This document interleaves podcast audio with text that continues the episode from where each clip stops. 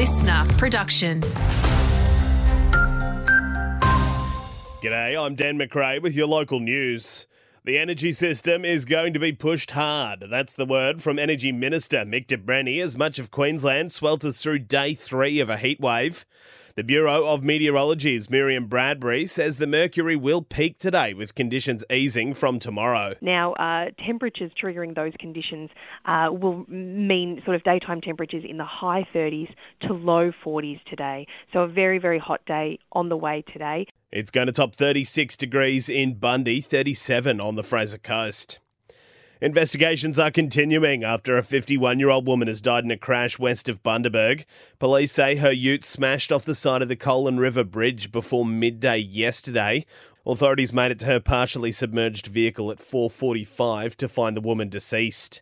Anyone with relevant CCTV or dashcam footage is urged to come forward. Back to school expenses are adding to the financial burden on Wide Bay families. It's as state school students return to school today, with private schools returning tomorrow. Centrecare's Paula Washington says there are community services that can help if you're struggling.